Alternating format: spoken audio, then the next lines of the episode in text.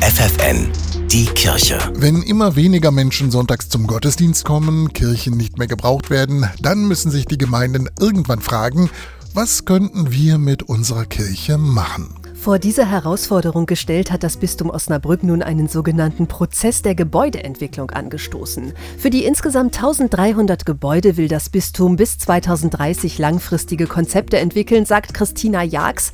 Sie ist zuständig für die Kirchengemeinden. Das kann dazu führen, dass wir das Gebäude ganz aufgeben. Das kann dazu führen, dass wir noch andere Nutzungen mit aufnehmen. Oder wir werden auch veräußern, um dann unmittelbar beispielsweise in der Nähe nochmal sehr sehr viel kleiner etwas zu entwickeln. Entscheiden will das die Bistumsleitung aber nicht allein. Die Menschen in den Gemeinden rund um Ostfriesland, Emsland und Bremen, die sollen mitreden. Zum Beispiel, wenn es um die 270 Pfarrheime geht. Viele stammen aus den 70er Jahren und sind für heutige Verhältnisse viel zu groß. Sie könnten deshalb zu Treffpunkten für alle umgeändert werden, sagt Jags. Wo sich Menschen treffen können, austauschen können, je nach Zweck, wo es Jugendräume gibt, wo es Anlaufstellen für Senioren Senioren gibt, aber auch für Familien. Und das hat dann eine kleinere Dimension, aber eine, die, glaube ich, moderner ist, zeitgemäßer und die dann einen Mehrwert bringt und ansprechender gestaltet ist. Ein weiteres Beispiel die Herz-Jesu-Kirche in der Stadt Osnabrück. Im Chorraum werden weiterhin Gottesdienste gefeiert,